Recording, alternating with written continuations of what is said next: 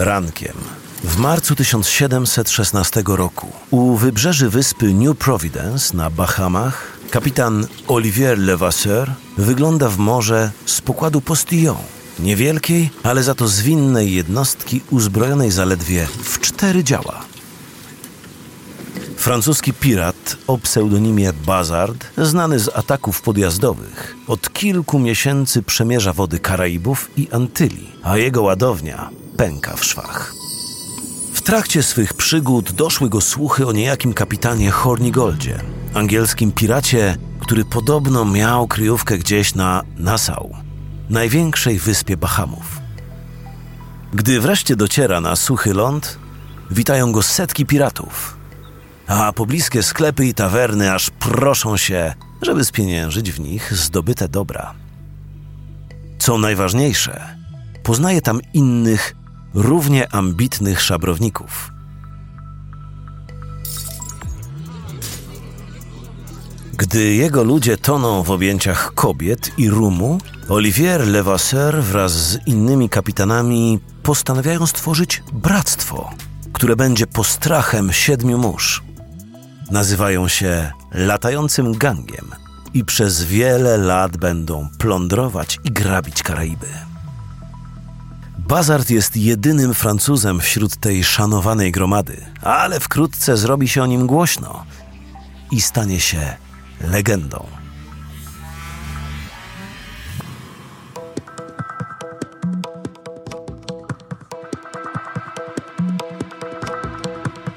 Z okazji premiery gry Skull and Bones poznaj historię największych piratów Oceanu Indyjskiego. Ci okrutni, rządni krwi kaprowie, korsarze i marynarze wybrali drogę piractwa, siejąc postrach na morzach i oceanach. Piratem się nie rodzi, piratem się zostaje. Zapraszamy na podcast Gangsterzy Mórz.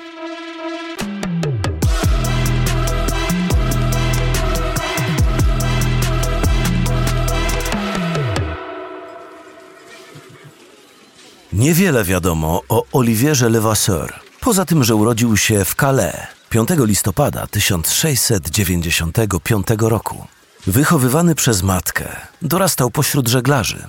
Jego dziadek zaszczepił w nim swoją pasję do morza, ucząc go podstaw żeglarstwa i opowiadając o najsłynniejszych francuskich marynarzach.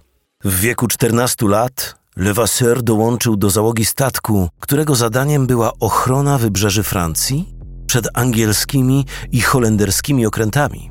To doświadczenie sprawiło, że znalazł się w samym centrum akcji. Jego okręt brał udział w wojnie o sukcesję hiszpańską, w której Ludwik XIV musiał zmierzyć się z największymi potęgami Starego Świata. I w tym momencie Levasseur nagle znika, ale nie na długo. Wypływa zaraz po wojnie, gdzieś po drugiej stronie Atlantyku na Antylach, ale już nie jako marynarz, a kapitan własnego statku.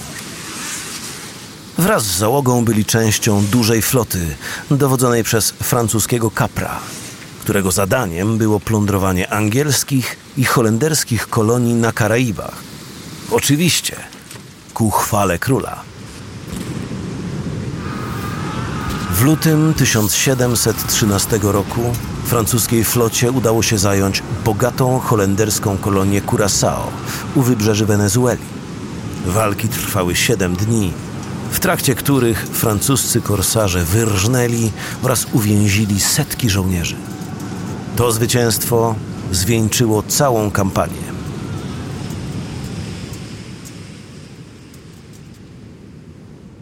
Ciągu tych kilku miesięcy Levasseur stał się charyzmatycznym przywódcą, uwielbianym przez swoich ludzi i zdolnym do niezwykłych czynów. Ale wojna o sukcesję hiszpańską zbliżała się ku końcowi i 24 sierpnia 1713 roku ogłoszono pokój, a wraz z nim znikło zapotrzebowanie na usługi korsarzy. Z dnia na dzień dziesiątki tysięcy ludzi znalazło się bez pracy. Angielska admiralicja, która niegdyś zapewniała wikt i opierunek dla ponad 40 tysięcy marynarzy, Po podpisaniu traktatu pokojowego była w stanie zatrudnić zaledwie 10 tysięcy. Wielu z nich już od ponad dekady przemierzało morza wokół wysp karaibskich. Dla nich nie było już powrotu do starego życia. Niektórzy osiedlili się na wyspach, inni postanowili wrócić na morze i spróbować sił jako korsarze. Od 1715 roku gubernatorzy państw europejskich na wyspach odnotowali znaczący wzrost liczby piratów, a wody Atlantyku stały się ich nowym domem. Olivier Levasseur był jednym z nich. Na początku czerwca 1715 roku był oficerem na pokładzie Postillon, małego francuskiego statku, który miał wyruszyć z Fort St. Louis do Francji. Ale marynarzowi za bardzo spodobały się rajskie plaże i złoto, którego było pod dostatkiem w ładowniach przepływających statków. W ciągu kilku godzin przekonał kilkunastu marynarzy, by przyłączyli się do niego. 3 czerwca, jak tylko podnieśli kotwicę, buntownicy udali się do ładowni, gdzie wcześniej schowali broń. Levasseur przyłożył pistolet do skroni kapitana i przejął kontrolę nad statkiem. Jak tylko kapitan opuścił statek, załoga przeprowadziła głosowanie i Olivier oficjalnie stanął za sterami Postillona. Było ich zbyt mało, by plądrować statki kupieckie, więc obrali kurs na Martynikę. Podczas postoju uzupełnili zapasy i amunicję. Była to również dobra okazja, aby zwerbować kolejnych członków załogi. W sumie trzydziestu kilku ludzi dołączyło do nowego kapitana, a Postillon był gotowy na polowanie. Levasseur nie czekał długo na pierwszą zdobycz. Późnym latem 1715 roku jego statek natknął się na francuski okręt, a piracka bandera zatrzepotała na wietrze po raz pierwszy. Jej widok wzbudzał strach wśród kupców i marynarzy. Cztery czaszki, skrzyżowane piszczele, a obok dwie białe łzy. Wszystko na czarnym tle. Przesłanie było jasne. Poddaj się albo gin. Działa Postillona zaryczały po raz pierwszy, ciskając kule w statek wroga, aż zaczęły lecieć wióry. Piratów było wprawdzie niewielu, ale nadrabiali entuzjazmem. Motywowani przez swojego kapitana, wdrapali się na pokład, grzechocząc kordelasami i wprawiając marynarzy w osłupienie. Kiedy bitwa dobiegła końca, pokonana załoga złożyła broń, a Olivier Levasseur, którego dłoń spoczywała na ostrzu kordelasa, odniósł swój pierwszy korsarski sukces. Przez gęstą brodę przebijał się szyderczy uśmiech. Właśnie zdobył swój pierwszy statek i zasłużył na miano prawdziwego pirata. Przez ponad rok piracka załoga pływała po regionie, łupiąc statki, które przewoziły dobra z Nowego Świata. To właśnie w tym okresie Levasseur zapracował na swój przydomek. Atakował z zaskoczenia, niczym jastrząb, który dopada swoją ofiarę. Tak narodził się Bazard. Po roku spędzonym na morzu, Bazard postanowił zawinąć do bezpiecznej przystani w New Providence na Bahamach, gdzie obóz rozbił również kapitan Hornigold. Wraz z innymi banitami, takimi jak Samuel Bellamy i Edward Teach, znany również jako Czarnobrody, utworzyli bractwo znane jako Latający Gang. Bazard był jedynym Francuzem w klubie i cieszył się szacunkiem kolegów po fachu. Latem 1716 roku kapitan Hornigold został obalony, a Samuel Bellamy, dla przyjaciół Czarny Sam, został nowym hersztem. Dobrze się dogadywał z Bazardem, czego dowodem mogła być seria ataków, które wspólnie przeprowadzili na Wyspach Dziewiczych, przejmując statek za statkiem. Wiosną 1717 roku Levasseur wrócił do New Providence i dowiedział się, że jego drogi przyjaciel nie żyje. Mimo tej smutnej wiadomości Francuz ani myślał zwalniać tempa. Ale niestety, żadna passa nie może trwać wiecznie. Niekończące się napady i chaos wywołany przez tysiące piratów na Karaibach przyciągnęły w końcu uwagę europejskich mocarstw, które postanowiły odzyskać kontrolę nad sytuacją. Na początku 1718 roku król angielski Jerzy I wysłał wiadomość do wszystkich piratów w regionie. Albo przystaną na amnestię i wyrzekną się piractwa, albo wylądują na szafocie. Słowa te obiły się mocnym echem na New Providence. Wielu postanowiło przystać na królewską ofertę, inni zaś, w tym Levasseur, kategorycznie odmówili. Wiedzieli, że ich dni na Karaibach są policzone i najwyższy czas udać się na bezpieczne wody. Rok później, w styczniu 1719 roku, o Oliwierze Levasseur zrobiło się głośno u wybrzeży Gwinei w Afryce Zachodniej. Tym razem Bazard połączył siły z dwoma angielskimi piratami, którzy grasowali w tym regionie. Ich głównym celem były statki, które przewoziły niewolników do europejskich kolonii w Nowym Świecie. Ale Bazard nie był taki jak jego koledzy. Był człowiekiem charyzmatycznym, wyrafinowanym. Zdarzyło mu się zabić, fakt, ale wyłącznie z chęci zarobku, nigdy dla przyjemności. Oszczędzał załogę, ale ładowniom nie odpuszczał. Całkowite przeciwieństwo jego angielskich kamratów, którzy cieli gdzie popadnie, bez oglądania się za siebie. Rum i krew lały się strumieniami, i to w tej kolejności. Jak tylko zajęli jakiś statek, to nie było zmiłuj.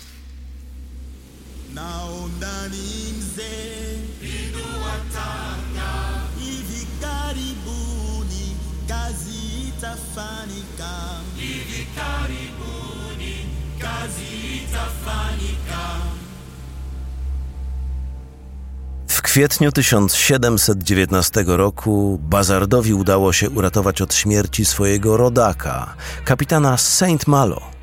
Pętla już była gotowa, ale Levasseur zdołał przekonać swoich wspólników, by puścili go wolno. Wsadzili go na prowizoryczną tratwę i odprawili w stronę wybrzeża, a Bazard przywłaszczył sobie jego statek, pozostawiając mały postillon na łaskę morza.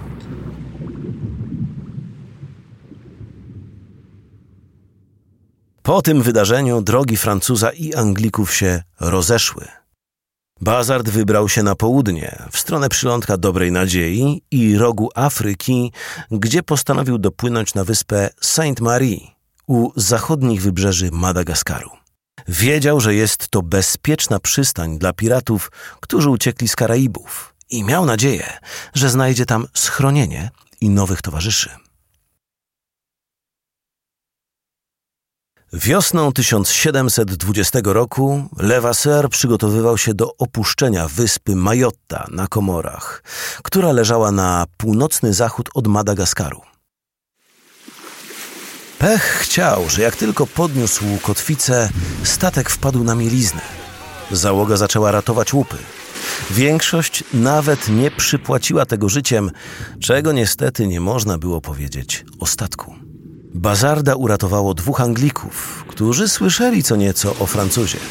John Taylor i Edward England zaproponowali Oliwierowi, aby wybrał się z nimi do Indii, gdzie planowali się nieco dorobić. Bazard długo się nie zastanawiał.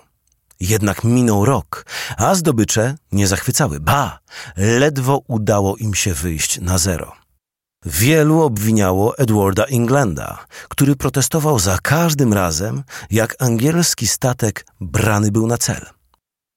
England opuścił ten świat na plaży na Mauritiusie, najpewniej z czyjąś pomocą. Bazar przejął stery Victory po zmarłym koledze i już niebawem miał sprawdzić, do czego ta łajba się nadaje. 26 kwietnia piraci wpłynęli do zatoki Saint-Denis na wyspie La Réunion. Jeden z mężczyzn zauważył z bocianiego gniazda zakotwiczony w pobliżu Virgin of the Cape na pokładzie 800-tonowego i uzbrojonego w 72 działa portugalskiego statku przebywał hrabia Ericeira, wicekról Goa w Indiach. Wracał właśnie do Europy po latach spędzonych za oceanem, a jego ładownia pękała w szwach. Ale Virgin of the Cape nie był w najlepszym stanie. Załoga ledwo co pozbierała się po gwałtownym sztormie, a sam statek też był nieźle pokiereszowany. Ster mocno oberwał, a dwie trzecie dział nie działało albo wypadło za burtę. Uszkodzony był także drewniany szkielet okrętu. Załoga schroniła się na wyspie La Réunion, aby naprawić okręt i skorzystać z gościnności francuskiego gubernatora. Tego dnia na pokładzie Virgin of the Cape byli tylko pracownicy fizyczni i garstka obserwatorów. Bazard i kapitan Taylor, chcąc przemknąć niezauważeni, wywiesili angielskie flagi, ale ich podstęp nie zadziałał. Wicekról nabrał podejrzeń i wraz z kilkoma swoimi ludźmi popędził na pokład statku. Gdy piraci zbliżyli się na tyle, by otworzyć ogień, podnieśli piracką banderę. Atak miał miejsce nieco ponad kilometr od brzegu.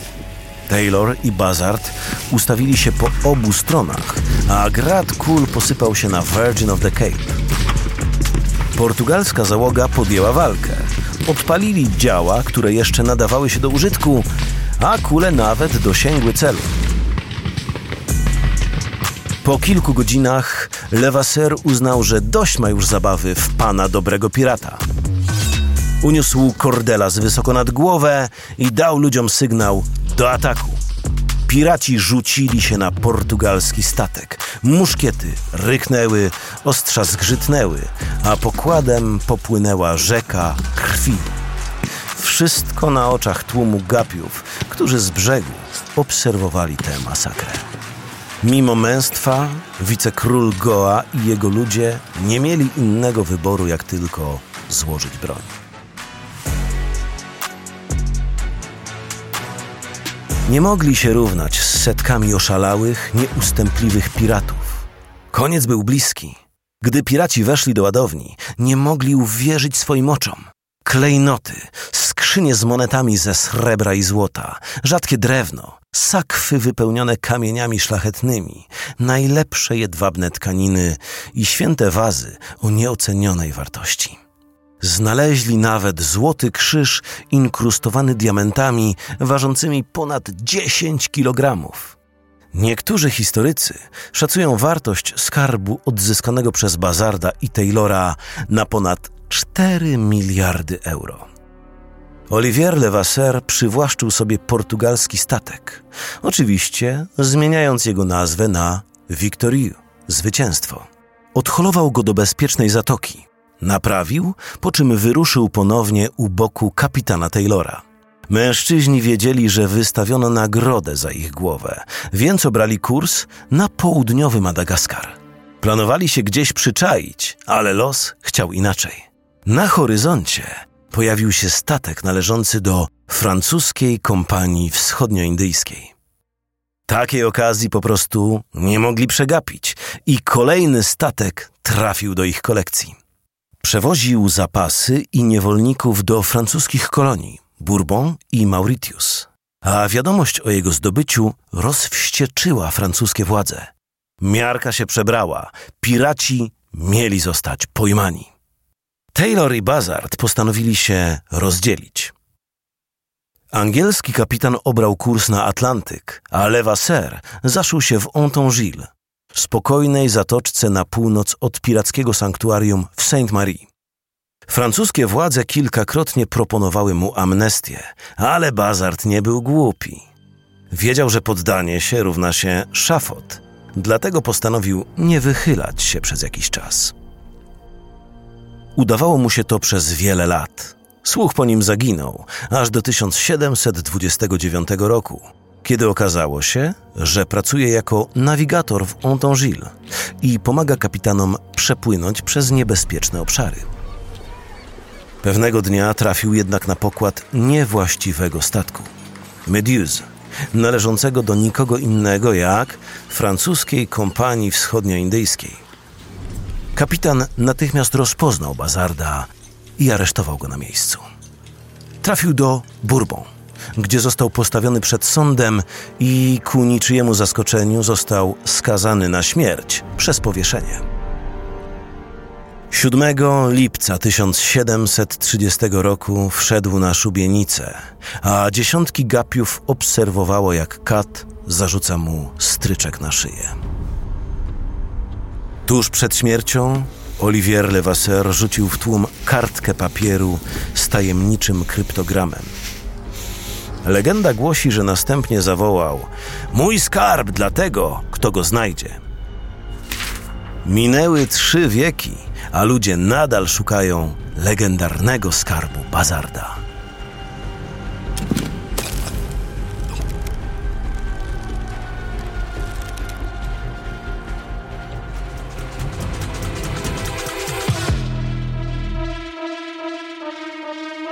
To byli gangsterzy mórz, podcast Ubisoft produkcji Paradiso.